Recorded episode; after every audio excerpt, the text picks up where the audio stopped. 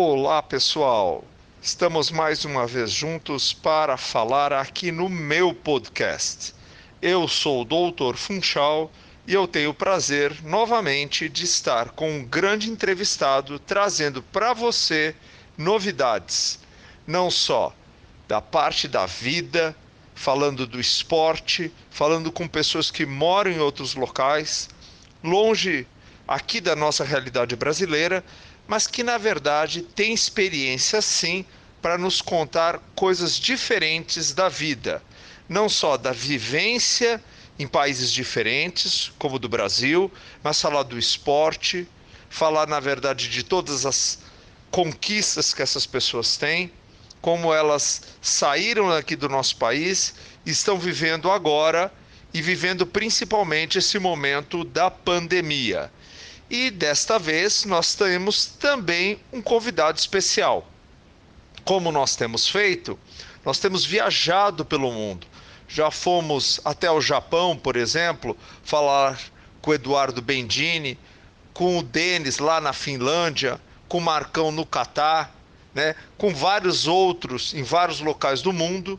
E agora é a vez de nós irmos até os Estados Unidos, no belo estado da Califórnia, em San Diego para falar com um brasileiro que saiu aqui do Brasil e ganhou a América. É, isso aí, gente. O Carlos Basso saiu aqui de São Paulo como um garoto, chegou lá nos Estados Unidos e venceu. Venceu ganhando a América. Esse jovem Carlos Basso que jogou futebol de salão no Circo Militar de São Paulo e aprendeu tudo que nós sabemos de futebol. Foi aos Estados Unidos, chegou lá por volta de 1983, como ele mesmo me falou, fez seus contratos profissionais para jogar o indoor soccer, né, que é o nosso showball. Jogou lá durante os anos 80 e 90, ganhou a América. Muito bem-vindo, Carlos. Conta um pouco dessa história sua de sair aqui do Brasil, jogar futsal e chegar aí nos Estados Unidos e mostrar para o americano como é que joga futebol o brasileiro e ensinar para eles também. Muito obrigado pela oportunidade da gente poder conversar com você. Tudo bem, doutor Funchal. É um prazer muito grande de fazer parte do seu podcast. Muito obrigado pelo convite. Então, cheguei na América em 1983. Vim direto para a cidade de San Diego.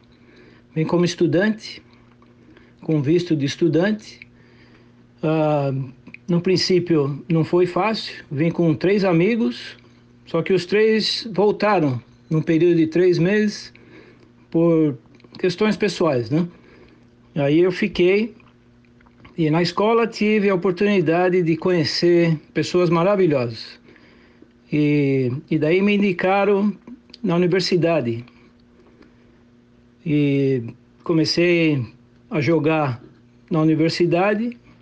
O treinador, que era o diretor da escola, ele jogou no Irã, seleção do Irã, 15 anos capitão. E dali foi, né? Ah, jogando, aí consegui um trabalho e estudo, trabalho, quer dizer, na América não é fácil. Então foi um período super difícil. Uh, os meus pais, com apoio da família, fizeram um sacrifício grande para eu poder vir para Califórnia. E no fim me entrevistaram, né, para ver como que poderia se tornar uh, um estudante da escola só que nesse momento eu tive uma oferta de jogar profissional. Aí resolvi ir pro, pro lado profissional, que nos anos 80 era o indoor soccer, que é o showball. E para você ter uma ideia, uh, o time de San Diego, que é, ganhou vários títulos, né? tinha a maioria tudo jogadores famosos de vários países.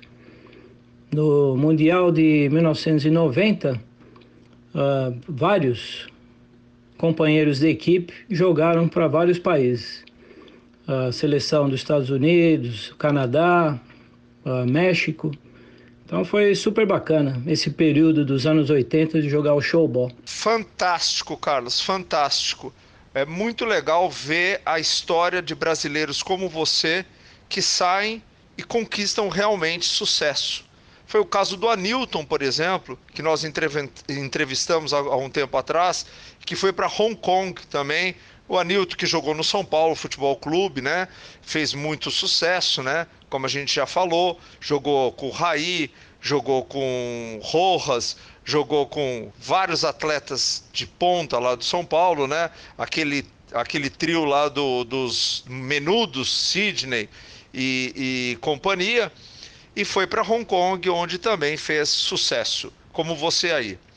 Mas Carlos, me conta um pouquinho, você falava para mim que além de jogar futebol, você também se tornou treinador e que de verdade você já é treinador há pelo menos 25 anos aí nos Estados Unidos, treinando várias equipes, é, diferentemente do Brasil, no, no, nos Estados Unidos o futebol feminino é muito forte, né? Talvez até mais forte o feminino do que o masculino, e o Carlos treina equipes várias, equipes de base treinando, e foi até campeão em 2016. E como você mesmo me contou, foi eleito o melhor treinador. Conta um pouco dessa sua história, né? Dos times que você já treinou, aonde você treina, aonde você dá é, aulas, né? E, e prepara equipes para serem verdadeiras é, equipes campeãs aí nos Estados Unidos, Carlos? Então, este ano eu estou trabalhando com três equipes: meninas de 10, meninas de 14 e meninas de 15 anos. Esses três equipes, provavelmente eu vou ficar há dois a três anos. Aí passa para outro treinador. E geralmente é assim que faz. Você fica, fica um ano, dois ou três no máximo. Quando eu ganhei o campeonato nacional, eu comecei com essas meninas na idade de 12 e fomos até, até 17. Foram cinco anos com a mesma equipe, mas isso é muito difícil acontecer.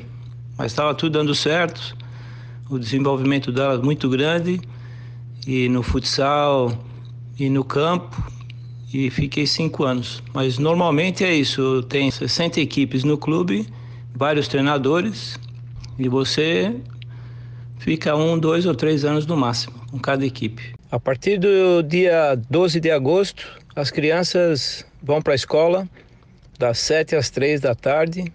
O treino começa às 4h30 até às 6, ou das 6 às 7h30. Às vezes vai até às 9 da noite, com as idades de 16, 17, 18 anos. E de segunda, quarta ou terça e quinta. Os jogos são no sábado e no domingo. E isso eu estou fazendo há mais de 25 anos. Eu estou trabalhando no mesmo clube há 20 anos. Este clube tem mais de 60 equipes de base, sendo 40 equipes femininas e 20 equipes masculinas.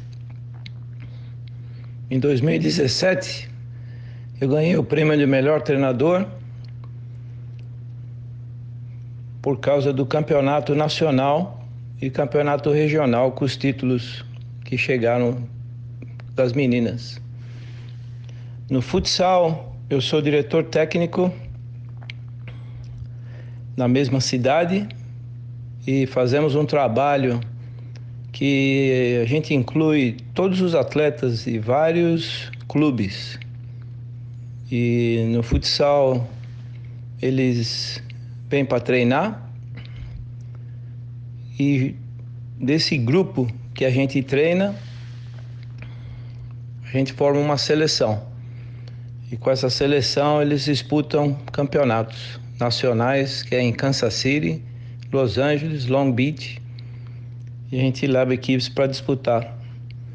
Uma das coisas que é sensacional é que os treinadores dos outros clubes eles gostam que os atletas venham para o nosso programa para melhorarem na área do futebol e sem o risco de perder o jogador para outros clubes.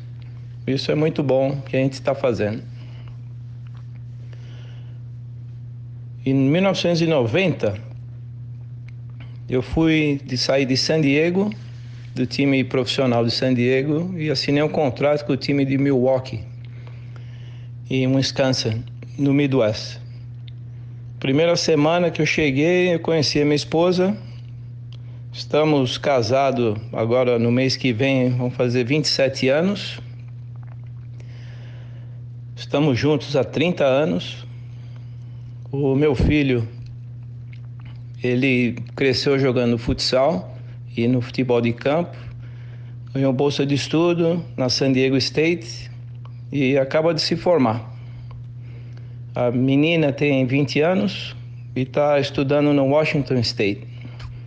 É, patologia de fala. E tá, faltam dois anos para se formar. O clube que eu trabalho chama Legends FC.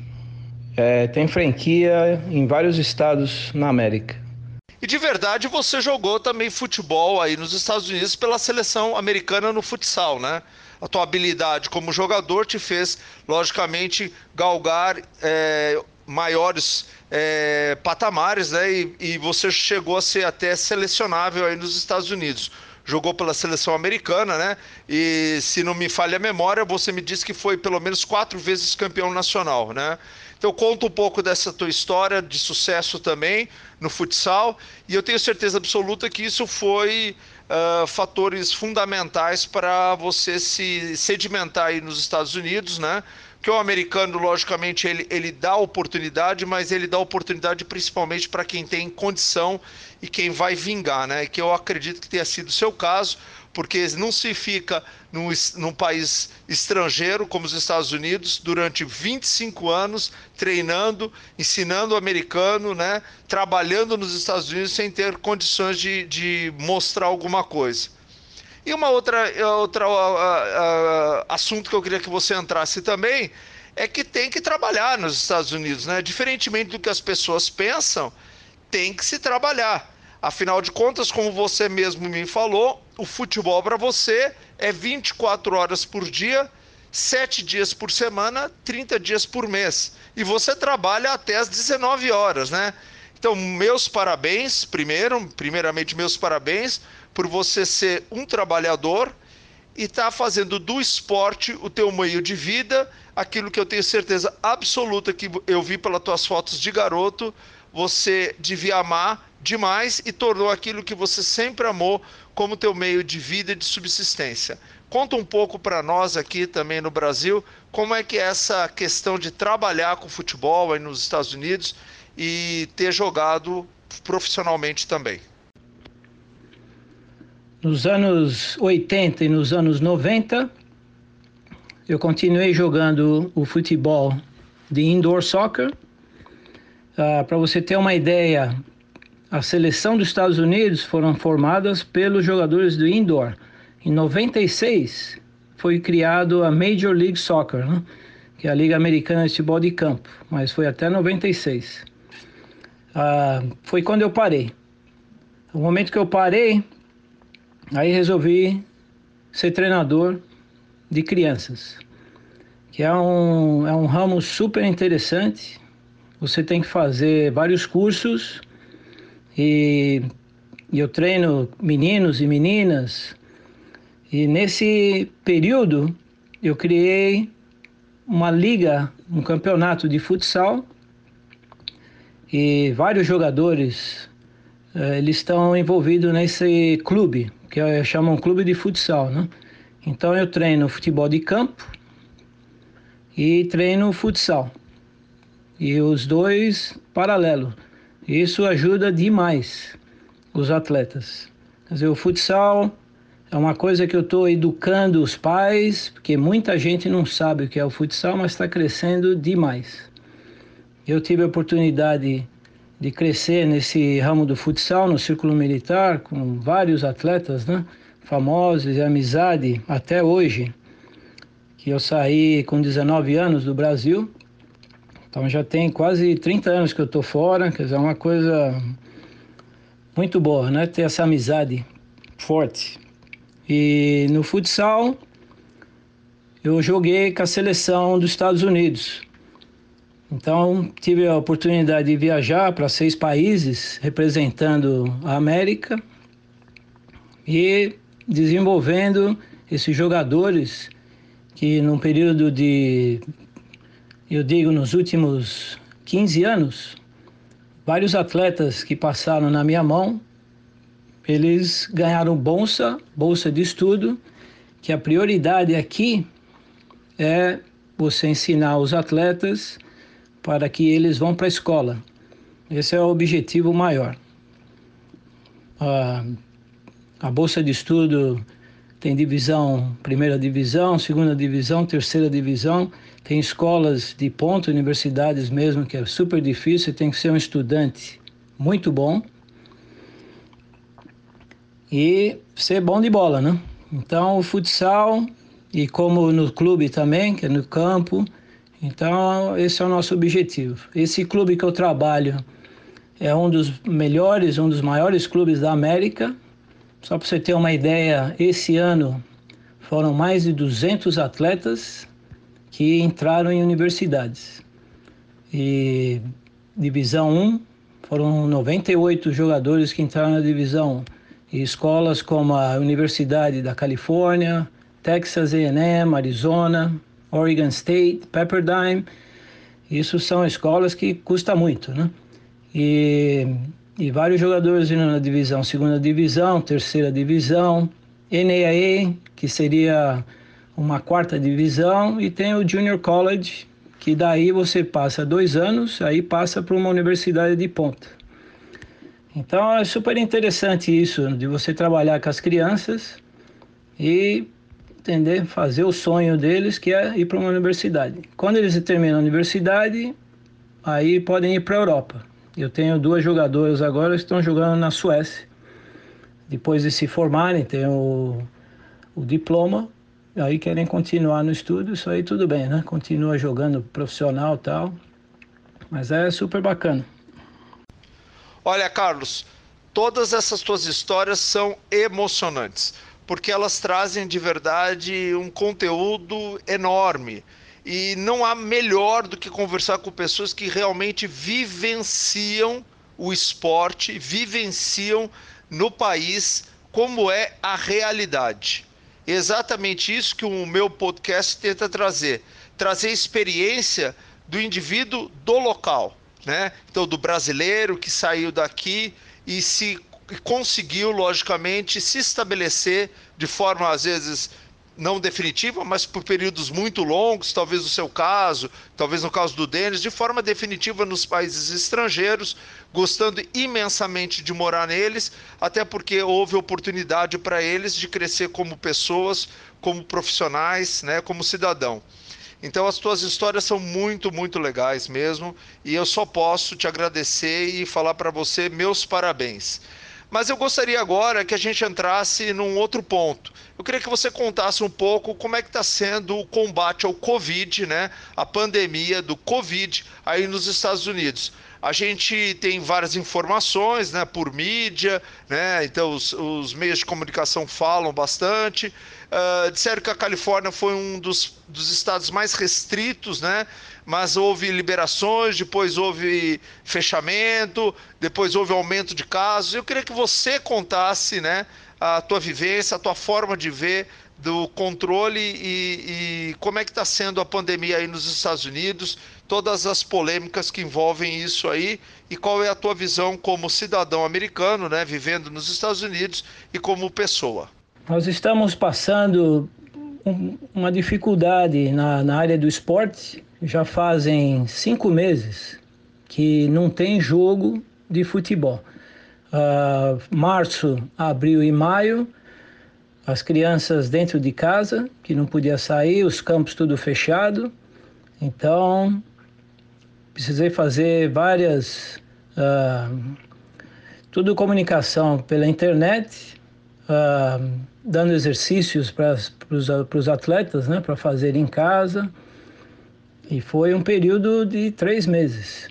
Agora tem como um mês e meio que nós estamos voltando devagar e muito estrito, né? Tem que os pais, quando levam as crianças para o campo, Nós temos, inclusive, uh, campos que elas têm que dirigir uns 30 minutos, que está aberto, e tem que ter a máscara, tem que ter a distância de 2 metros, a temperatura tem que ver se está com febre ou não, faz perguntas, aí a criança vai em direção aonde eu estou no campo, você coloca os cones, tem que estar tá separado, os treinamentos têm que ser em distância de 2 metros, mas eu faço 4 ou 5 metros de distância, muita coisa técnica, muito passe, mas nós estamos nessa fase 1 e estamos esperando pela fase 2, que é pro, provavelmente igual à fase 1, mas vai demorar muito tempo ainda, eu acho, para as crianças voltarem ao normal. Mas nós estamos fazendo o melhor possível né, para elas estarem no campo de futebol jogando, que isso aí ajuda muito, mentalmente, fisicamente. Uh, nós estamos passando, para você ter uma ideia, uma das atletas está com problema uh, de depressão e o pai chegou a ligar para um terapeuta e, e não tem vaga, quer dizer, está lotado porque tem muita criança passando por esses problemas aí. Então nós estamos esperando que volte ao normal, mas nós estamos aí trabalhando todo dia. No futsal a gente faz uh, treinamentos no domingo tá? e durante a semana treinamento de futebol de campo. Mas nós estamos indo bem, ninguém pegou o Covid, então o trabalho está sendo excelente e estamos esperando que continue assim. Né? Ah, os lugares aqui na Califórnia, que é um dos estados que está sendo mais afetado aí, eles estão abrindo pouco a pouco, mas usando máscara e distância, nós vamos levando. Né?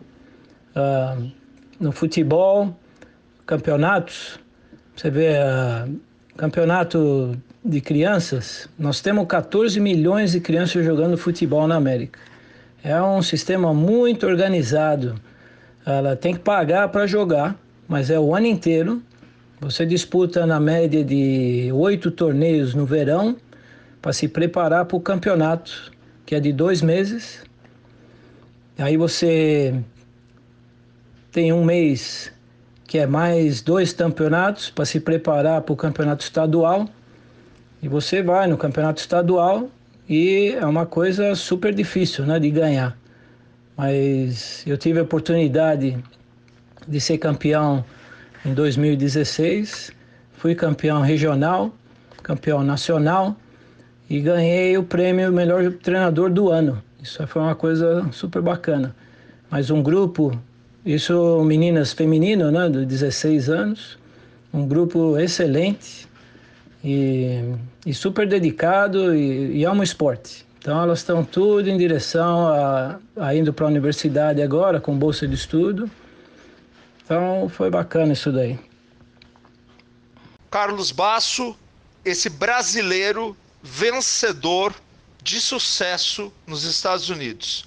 Nós só podemos agradecer as tuas imensas palavras, histórias, contos. Foi fantástico mesmo, uma viagem realmente sensacional.